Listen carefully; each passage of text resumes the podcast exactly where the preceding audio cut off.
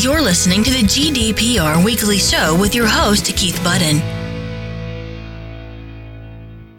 Welcome to episode 84 of the GDPR Weekly Show. We make no excuse again this week for giving the bulk of this episode over to items related to GDPR and the COVID 19 coronavirus pandemic, but we do have other news for you too. We would also add before we start that if you have questions about the coronavirus epidemic and how it affects GDPR or how GDPR affects your home working, then do always feel free to send us an email to corona at ensurety.co.uk. That's E-N-S-U-R-E-T-Y.co.uk. But we would ask before you do that that you listen back to episodes 82 and 83 of the GDPR Weekly Show, as they do have a quite large frequently asked questions section in both episodes, and so you may well find that your question is already answered there. So, coming up in this week's episode of the GDPR Weekly Show, we have a look at how GDPR affects local support groups which are setting up to help the vulnerable during the coronavirus lockdown in the UK.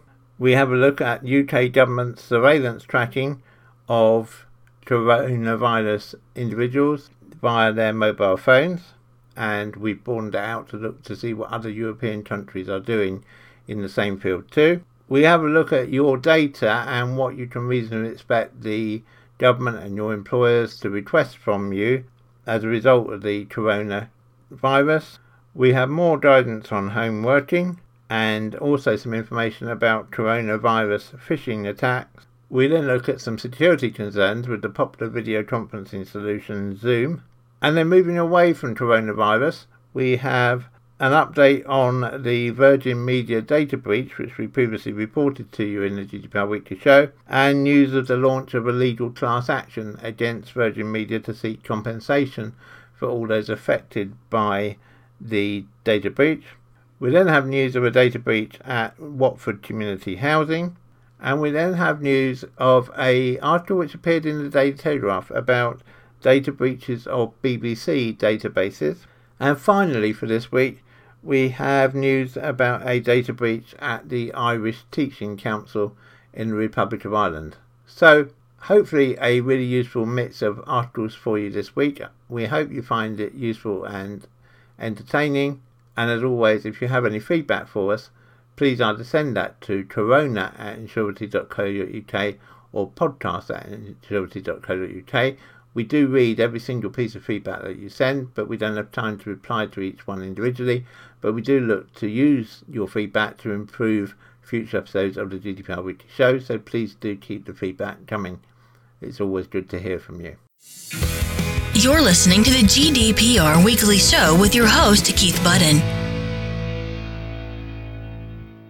As the lockdown situation takes hold here in the UK and as the whole COVID 19 virus episode pandemic, call it what you will, gets more serious and more closer to home, then it's great to see so many church groups, neighbourhood and residents associations setting themselves up to help protect the more vulnerable members of our society at this time.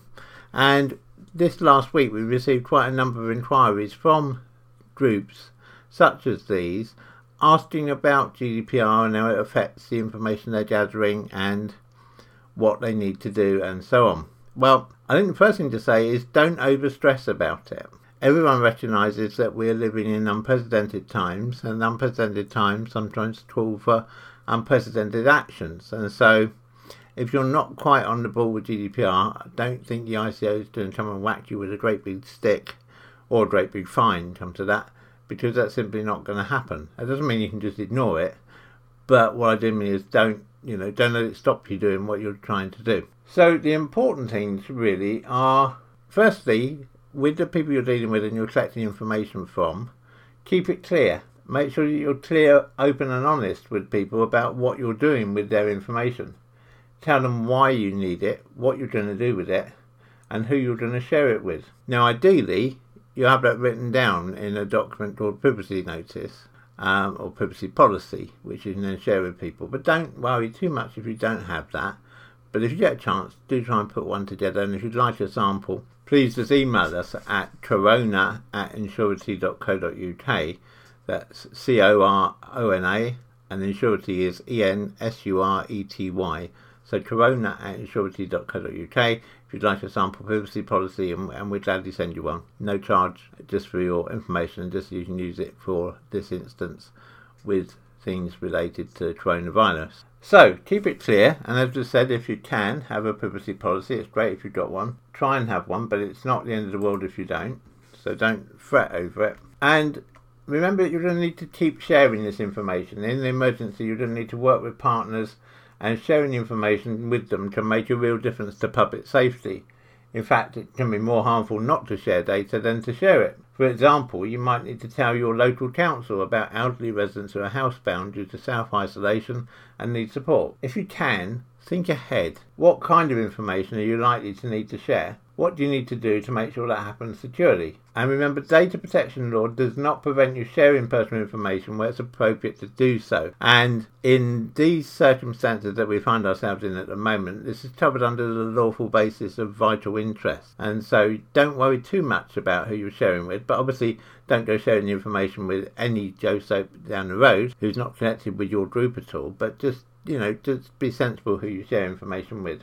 In regards to what information you capture, less is more. Try and capture the minimum amount of information that you need to be able to um, provide the service you want to provide to the individual. So you need to know their name, you need to know their address, you probably need to know their telephone number, maybe their email address. You don't need to know their GP's name. You don't need to know their next of kin. That's extra information that really it's a bit hard to justify you needing in the role that most voluntary groups are providing. So don't ask for more information than you need, but do ask for information that you do need. For example, you know, have they got a dog? Is the dog aggressive? Is the dog put away? Do they have a hearing problem? So you need to knock loudly so that they know that you've left their food outside. You know, all these sort of things. Just think about things like that, but but just think with every single piece of information that you gather, why do I need it? Do I really need it? And if the answer to that is no, then don't collect that piece of information. Because the crucial thing to bear in mind is would the person who you've got the information on expect you to know that information and expect you to use that information? Have you given, have they given you consent to use their information? And bear in mind here, we're not necessarily talking about direct consent. It can be implied consent under, as I say, under the terms of vital interest. And is the person's health or safety at risk if I don't use that information? So those are things you need to be thinking about. If you're holding the information electronically, then make sure you keep it secure. Make sure you back up your PC or your Mac or whatever you're using to store the information on. It's not a bad idea to store the information either on your iPhone or your iPad if you have one because that automatically encrypts the information. But do keep it secure, keep it to a minimum, and keep a record of what you've done. So keep a record of how many records you have, um, what you've done with them, who you've shared them with, etc. Just in case anything happens in the future. It's unlikely anything will, but you know, let's play safe. And once this is all over, and at some point in the future, and I wish I could tell you when, but I really got no more idea than anyone else. But at some point in the future, all this will be over, and life will return to normal, or more probably a new normal. But you know, life will get back on track. And when it does, then you really should destroy all this data that you've held because you got no justifiable reason to hold it then. Once all the shops are open again, once all the social services are running as they should, once everybody's getting back to normal and can pop to the shops and get what they want, can pop to the surgery and pick up their prescription, can pop to the chemist and pick up the prescription, then really you don't need to hold that information anymore. And so at that point you should make sure that you've securely deleted all of it. So I hope that helps. I hope that gives you some guidelines to work along. If you've got any queries about it, please do just drop us an email to corona at ensurety.co.uk and one of our team specialists will do our best to help you. You're listening to the GDPR Weekly Show with your host, Keith Budden. On Friday this week, the UK government was granted permission to use personal data from citizens' mobile phones in an attempt to tackle the spread of coronavirus. The Information Commissioner's Office, the ICO, is allowing the authorities to use private information to track and monitor the public's behaviour. It comes after it was revealed last week that the government was interested in using mobile phones to see if people were observing the social distancing guidelines that the government has now put in place. It's, this decision is not without concerns, and privacy advocates have said that the move is extremely concerning and have called for clear time limits on the extended powers to stop the government using this information to continuously spy on individuals. Previously, it had been reported that the government was interested in using the data to create movement maps of individuals and groups with a 12 to 24 hour delay. It is thought that this would allow law enforcement to find hotspots of people flouting the lockdown and discover how thoroughly the public is adhering to the new guidelines. Some campaigners are concerned that the move could be a slippery slope and see restrictions on individuals' expectation of privacy.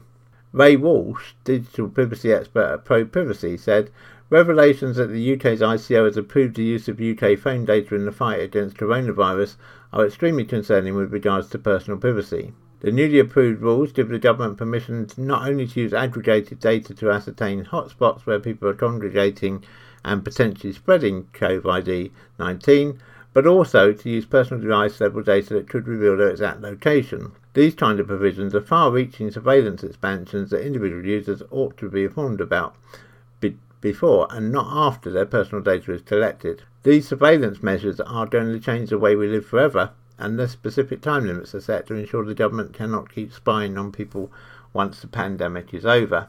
For the ICO, a spokesperson said the safety and security of the public remains our primary concern. The ICO and our colleagues in the public sector have this at the forefront of our minds at this time, and we are here to help. The extent to which the government will use the personal data remains unknown, but other countries have taken similar measures to varying degrees. China, South Korea, Hong Kong, and Israel have implemented stringent surveillance measures, including making infected patients download a smartphone app to reveal their movement and contacts. Other variations of tracking apps to enforce quarantine and self isolation have been rolled out in Spain, Romania, Slovakia, and Poland, with reports that the UK is developing a similar app. Telecom data gives a good indication of where someone is or how groups move. This said, the radio masts used for mobile telephones have a limited range, and in cities this can often be only a few hundred metres. But by using this information, the government could potentially keep an eye on whether people really stay near their house. In addition to telecom networks, app developers also make use of location data. This is much more accurate than data coming solely from the cell phone towers. That's because they leverage multiple data sources. Most apps supplement the phone's GPS data with external sources such as cell phone towers and nearby Wi Fi networks. This way, your phone knows whether you're at home. Moreover, it knows if you're connected to a trusted wireless network, then they can be fairly sure you're at work or your home address and phones also know where they are based on nearby Bluetooth devices. Now, in Europe, strict locations apply to the processing of house data and location data.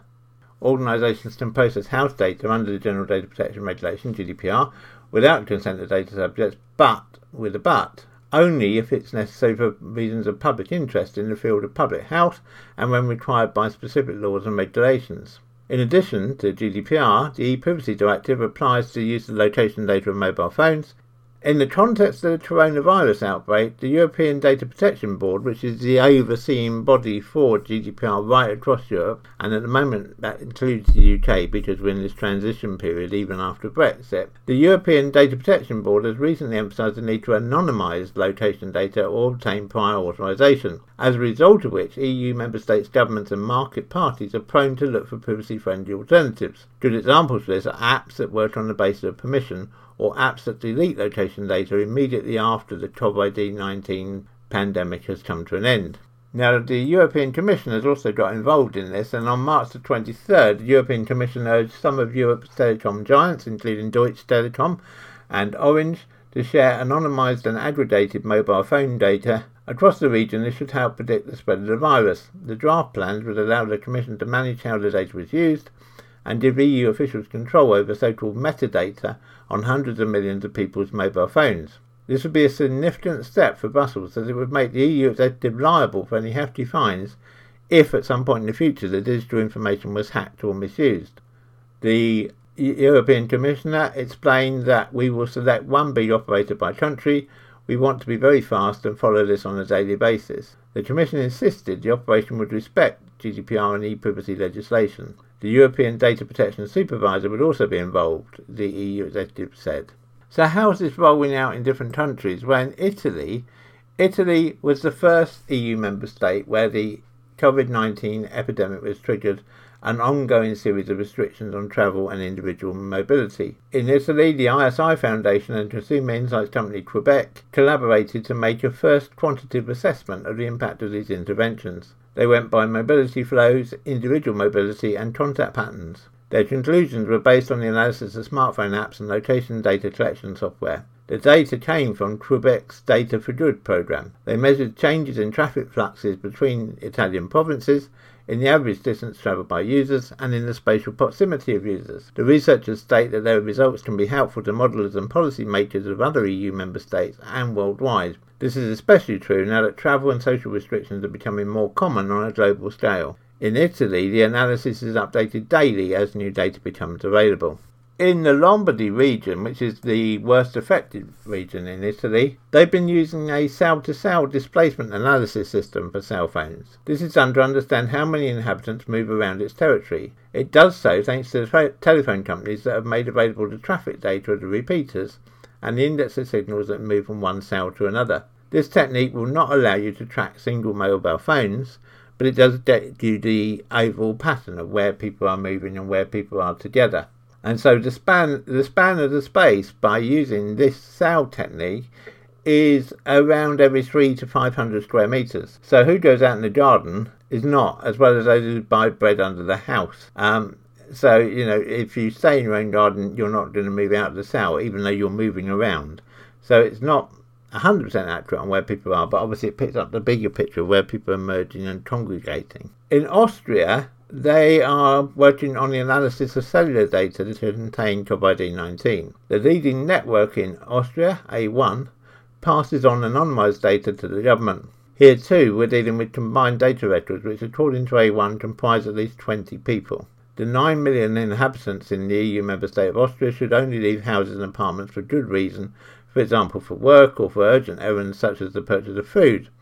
Police control should ensure there are not many people in public places. When comparing current movement data with those prior to the exit restrictions, the mobile data should have shown that the movement radius of citizens has shrunk by an average of 40 to 50%. The measures in Austria are controversial and are strongly criticised by data protection lobbies in Austria. If we then turn to the Netherlands, in the Netherlands, the Public Health Act is the basis for data processing in the event of a threat to public health. The coronavirus has been added to this via a new ministerial emergency regulation. As a result, GGD doctors can conduct investigations and IVM can conduct investigations. This does not provide a basis for monitoring based on location data. Aleid Wolfsen of the Dutch Data Protection Authority has taken a clear position. We must continue to pay close attention to this. The corona crisis should not become an excuse for throwing away privacy completely. The crisis should not become the prelude to a Big Brother society. It would be a shame if we look back in a year and see that we've undone everything that we've built up in the field of privacy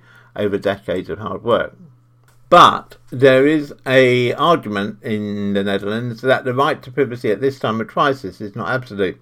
In the nationwide Dutch daily newspaper De Volkskrant, an argument was put forward by Peter Oosthoorn that the privacy law is currently not that important and it's best to be put out of operation. Well, that's too bad for privacy, or should it be written on tombstones of the corona dead, but she kept her privacy until the end? It's a strong argument and you know each person didn't have their own view on that, I'm sure. But even Bas Filippini, the chairman of the Privacy Information Privacy First, pleaded in a column for temporarily less privacy at the service of the general interest. He says, in an explanation to De Volkskrant, I think many people voluntarily want to temporarily give up their privacy by installing an app that allows them to be tracked. So then moving on to Germany, for weeks there's been discussion in Germany about whether and how mobile data or user data from smartphones can, should, or should be used uh, to prevent the spread of the coronavirus. German telecom provider Deutsche Telekom wishes to support the National Health Organization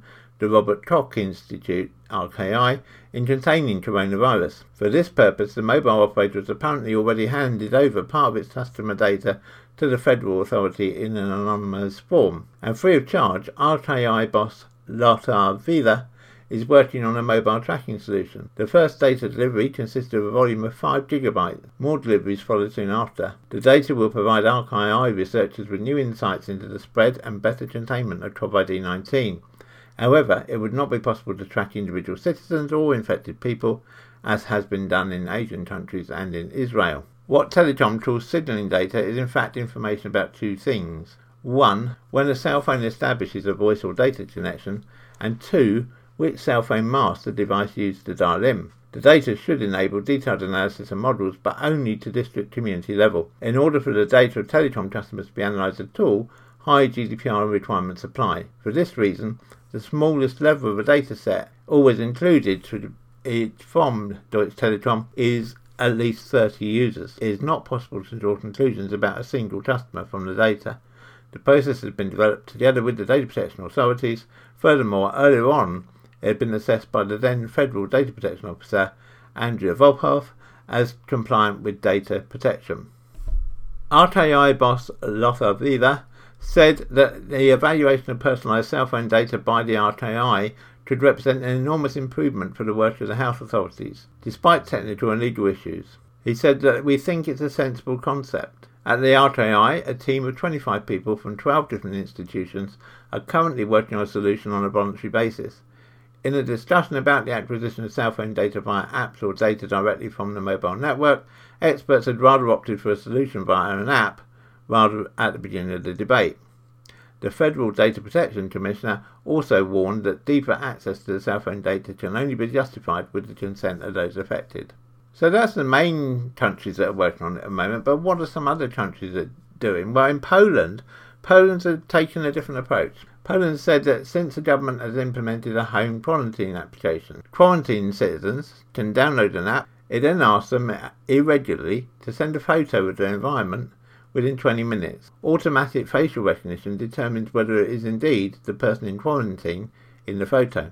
Participating in digital quarantine check is voluntary, but it does replace the other option, which is a control visit by a police officer. The Slovak government is going a step further. It's preparing a law that will allow the government to use phone location data to check whether corona patients remain in isolation. That said, Prime Minister Ida Matovič on Tuesday said those that are affected with the virus and people who travelled to Slovakia from abroad would be subject to the new checking. Now, it's got to be said that in the fight against COVID 19, policymakers right across the EU are pushing the boundaries of GDPR. Also, in EU member states, emergency breaks law when millions of lives are at stake. So, in other words, although the standard is there, each country can override it if it feels necessary in its own country, given the current situation we find ourselves with the worldwide pandemic. And so, there really are two arguments on this. One says the data helps the wider population, the other says it means that we lose a lot of privacy. And We'd be interested to hear what you feel on that. So if you have a view one way or the other, please do email us at corona at ensurety.co.uk, E-N-S-U-R-E-T-Y.co.uk, and uh, we'll try and bring all your points together in a future episode of the GDPR Weekly Show. You're listening to the GDPR Weekly Show with your host, Keith Budden. In our previous article, we spoke about how governments and across Europe are looking to use mobile phone data to track where people are going, how they're socializing, where they're moving to. So, what data can you reasonably expect uh, the government to collect about you during this corona crisis? Well, these are the sort of things that are allowed under GDPR. Government, the NHS, and other organisations can make sure you get vital public health messages via phone, email, or text.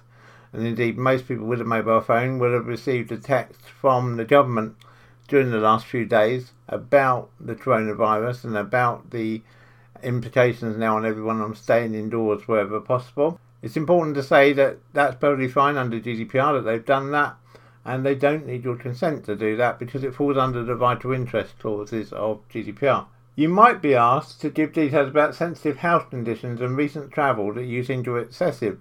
It might be to your employer, for example.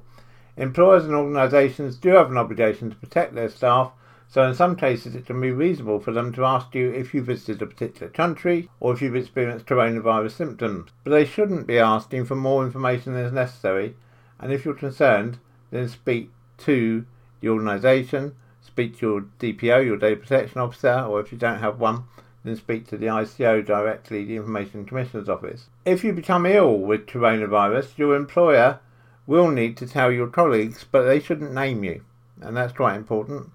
They can say that one of their team has fallen victim to coronavirus, but they shouldn't actually name the individual. And the other thing is, if you yourself have made a freedom of information request or you've made a subject access request for your own information, then you should expect delays in response because organisations are diverting their resources to help with other challenges at the moment. And the ICO has already indicated that, whilst the 30 days, which is the normal target for providing information, remains a target, they are more minded to allow extensions to that target, bearing in mind that many organisations will be operating without their full complement of staff. You're listening to the GDPR Weekly Show with your host, Keith Budden. As we mentioned last week, more and more organisations are now having their staff work from home during the coronavirus COVID 19 pandemic, and we thought it was worth recovering some of the items that we covered last week and adding to them a little bit. So, the fact that people are working from home obviously gives you new cyber security challenges that must be managed. In addition, we know that cyber criminals are preying on the fears of the coronavirus and sending phishing emails that try and trick users into clicking on a link to a bad website, which might then download malware onto their computer or steal their passwords.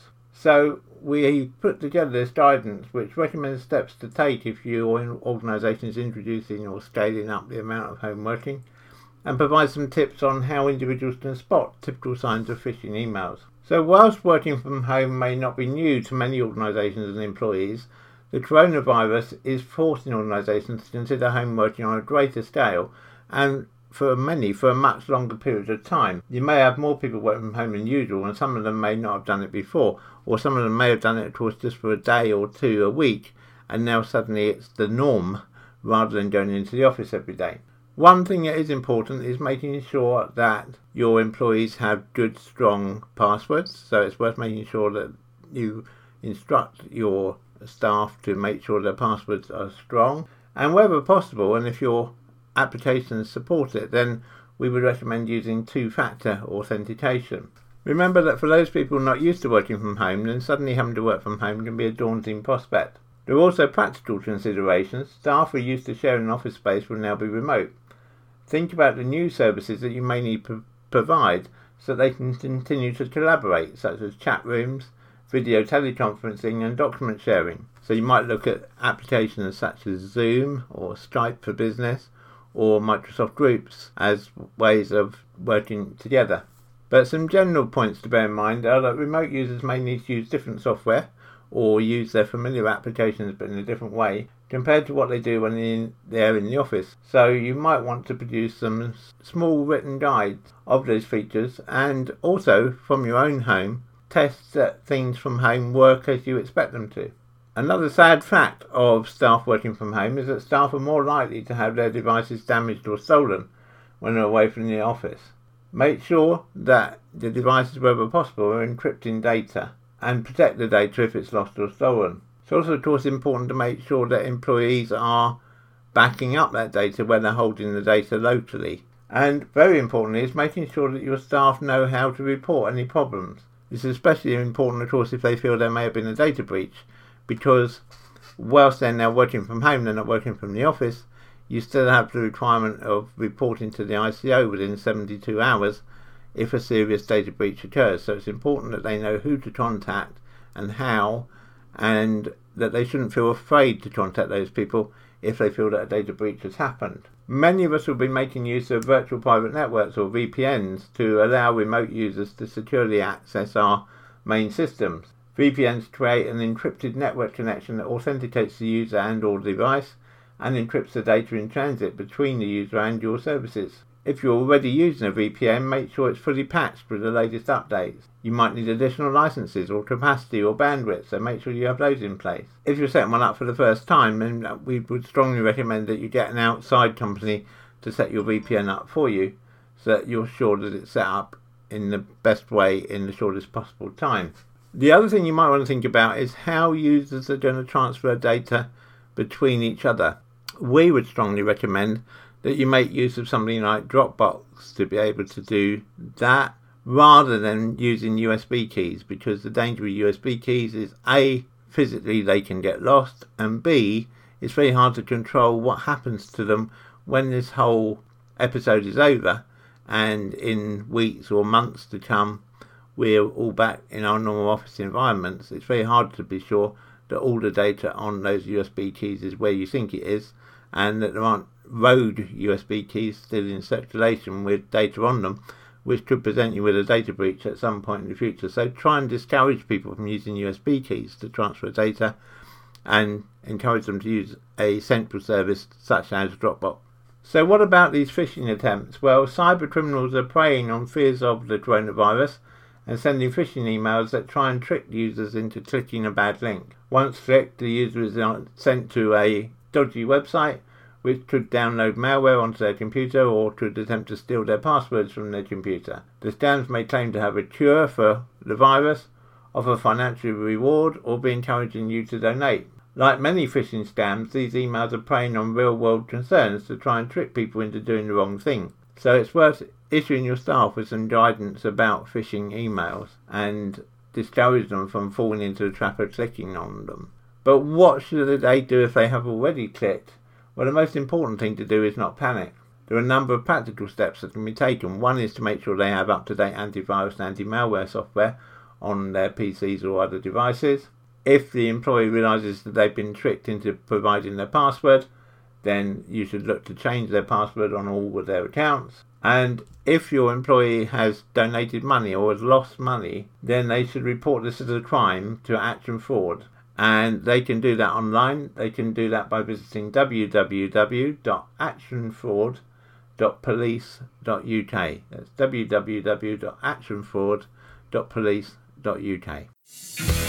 You're listening to the GDPR Weekly Show with your host, Keith Budden.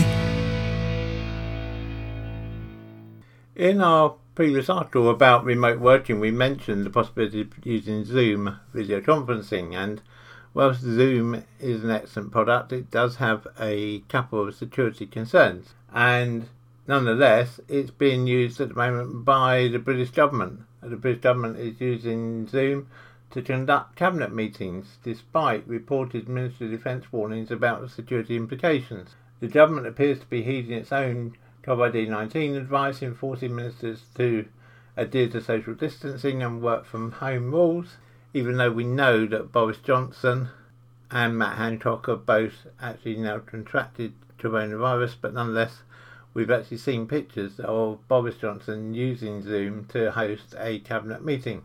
The concern is that Zoom, which although it's a US produced platform, has a large China based engineering team and has been banned by the MOD for certain uses on security concerns with staff of the department told to stop using it until further notice. A government spokesman said that according to guidance from the National Cyber Security Centre, there is no security reason for Zoom not to be used for conversations below a certain classification. However, others are not so sure. University of Bristol researcher Andrew Dwyer raised concerns about previous vulnerabilities uncovered in the platform and of the firm's privacy policy. Should we be letting a company we know so little about be entering our highest office of state? Should we be divulging so much personal data to this company with lax policies? He tweeted. The rush to online means we need to pay more attention and not less. Last July, researchers revealed a zero day bug in the Mac Zoom client which could have allowed hackers to spy on users via their webcams. It took several months for Zoom to fix the bug, even though it was first reported to them back in March. And so we're not saying don't use Zoom, far from it. Indeed, we use Zoom ourselves for a number of uses, but just be aware that if you have particularly secure conversations you wish to hold, then Zoom may not be the best platform to use for those conversations. You're listening to the GDPR Weekly Show with your host, Keith Budden. Moving away from the coronavirus now for a moment, we come back to the data breach at Virgin Media, which we reported previously on the GDPR Weekly Show. And this week, Virgin have written out to all of their customers who've been affected. The letter's headed Important Update regarding your personal information. And it goes on to say, We are very sorry to have to inform you that we have recently become aware that some of your personal information stored on one of our databases has been accessed without permission. Our investigation is ongoing, but we currently understand that the database was accessible from at least the 19th of April 2019 and that the information has been recently accessed. To reassure you, the database did not include any of your passwords or financial details, such as bank account number or credit card information. The database was used to manage information about our existing and potential customers in relation to some of our marketing activities. This included contact details such as name, home and email address and phone numbers, technical and product information including any requests you may have made to us using forms on our website. In a very small number of cases it also included your date of birth. Please note that this is all the types of information in the database, but not all of this information may, may be related to each individual.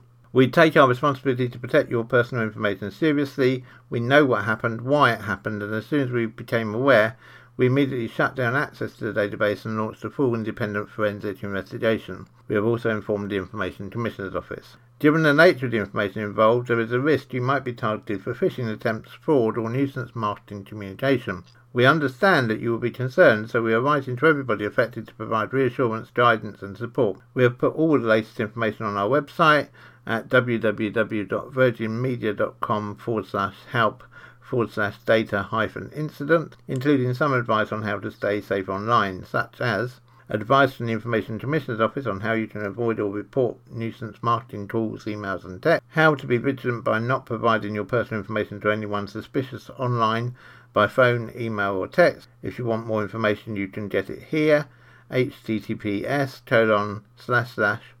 www.getsafeonline.org forward slash protecting hyphen yourself forward slash spam hyphen and hyphen scam hyphen email slash. How you can protect yourself from the risk of identity theft, which is when someone uses someone else's personal information to obtain goods, services, or money without permission, and other types of fraud.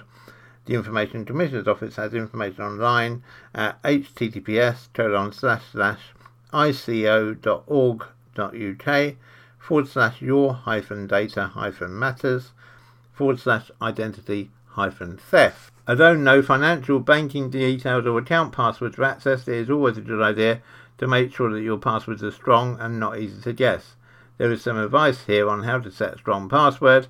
https colon slash slash www.virginmedia.com forward slash help forward slash how hyphen to hyphen create hyphen a hyphen strong hyphen password. If having read this letter and visited our website you still have questions, you can contact Virgin on 0800 052 2621. That's 0800 052 2621. But please be aware that their customer service advisors do not have any further information at this stage. And the letter is from Lutz Schüler, the CEO of Virgin Media, and he said that once again we sincerely apologise for what has happened. Of course, what the letter doesn't mention is whether they will be offering any compensation to their customers for the data that has been breached. And this has already been seized on by some lawyers.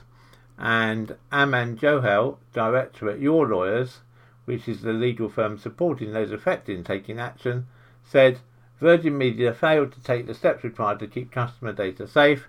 It is vital for the company to understand the severity of this breach when data is left exposed online, it is open season for fraudsters to scam and attack vulnerable people. Your lawyers has formally notified Virgin Media that we are taking action and our claimant base is growing daily.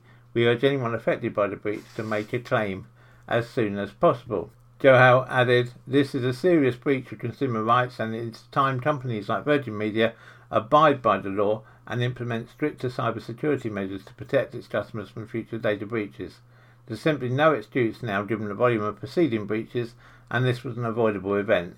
Even though the breach occurred due to human error, we must hold Virgin Media to account. And of course, it's entirely possible, and indeed I think likely, that Virgin Media will also face financial penalties from the ICO for this data breach, given the volume of people affected by the breach. If you wish to make a claim via your lawyers, and of course you can also make a claim directly or no doubt via other legal representatives, but your lawyers are trying to form a class action on this, then you can find out more details at yourlawyers.co.uk. That's Y O U R L A W Y E R S.co.uk. Or you can call them free on 0800 634 7575. We should stress at this point that ensurety and the GDPR Weekly Show have no connection, financial or otherwise, with Consumer Action Lawyers or yourlawyers.co.uk. It is, of course, likely in this case, because it's such a large data breach, that there will be further updates to come, and we will bring them to you as soon as we possibly can in the next available episode of the GDPR Weekly Show. You're listening to the GDPR Weekly Show with your host, Keith Budden.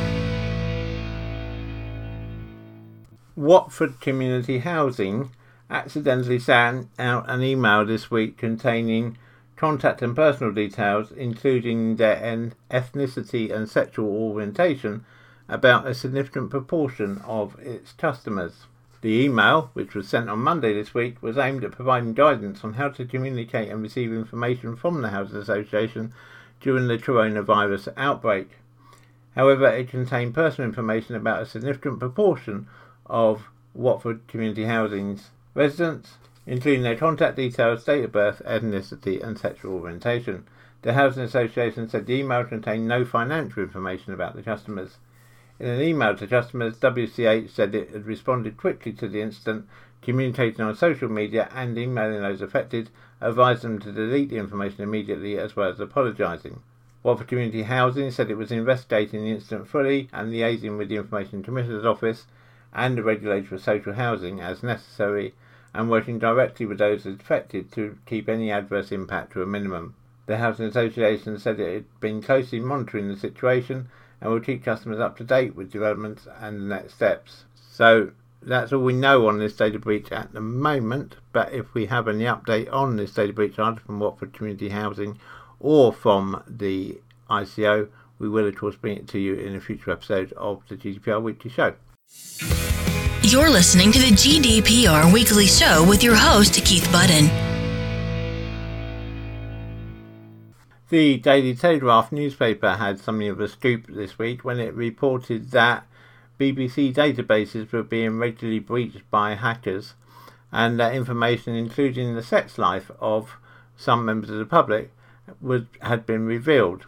The Telegraph said that the broadcaster had suffered 38 breaches since 2018, with an average of at least one reported incident a month. Information held about members of the public, including data concerning their sex lives or their children, had been accessed through BBC records, the newspaper said. For its part, the BBC said it knew that it was not immune to crime, which had led to the release of sensitive personal information. We've asked the BBC for a statement on this, and when we receive that, we will bring it to you in a future episode of the GDPR Weekly Show. You're listening to the GDPR Weekly Show with your host, Keith Budden. The Irish Teaching Council suffered a data breach this week. The Irish Teaching Council, which is the professional standards body that holds personal details of 104,000 registered teachers in the Republic of Ireland, said it had suffered from a data breach. The council said it had alerted the 9,735 teachers affected and said it was not likely to result in any real risk to them in circumstances where only limited personal data had been disclosed. The data inadvertently shared included the person's name, address, PPS number, teaching council registration number, the month they joined the register, and their renewal date. Certain information relating to the vetting procedure, including the clearance data, status, and reference, was also breached. However, no financial data or criminal conviction data was included in the information disclosed, nor were any email addresses. In an email to affected teachers yesterday, the council said it had recently become aware of the incident.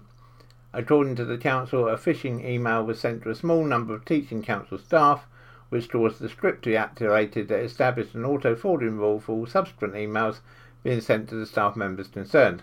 This meant that emails received from those staff members were automatically forwarded to an external Gmail account for a short period of time.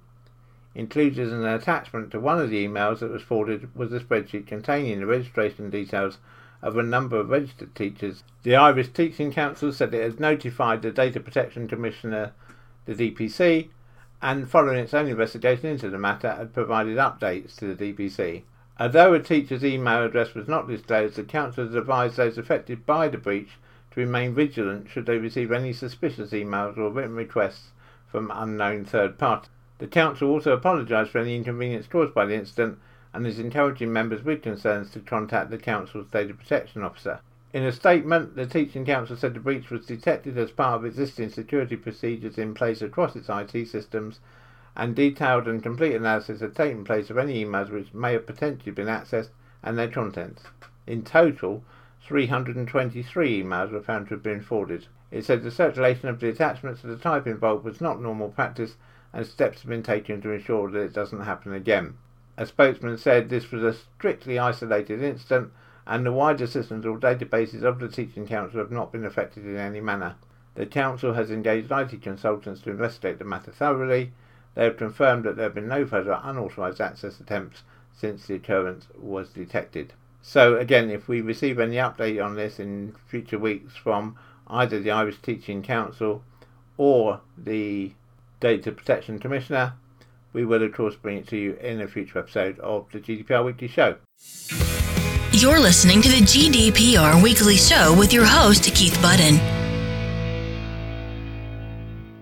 So that brings us to the end of this week's episode of the GDPR Weekly Show. I hope you found it useful. I hope you found it entertaining. Please do let me know. Let me have your feedback by sending an email to podcast at ensurety.co.uk you can find out more about us and ensurety at www.ensurety.co.uk. And I look forward to speaking to you again, same time, same place, next week. Have a good week, everybody, and remember to keep your data safe. You're listening to the GDPR Weekly Show with your host, Keith Budden.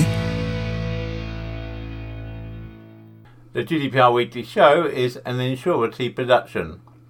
Follow us on Facebook at www.facebook.com slash ensurety.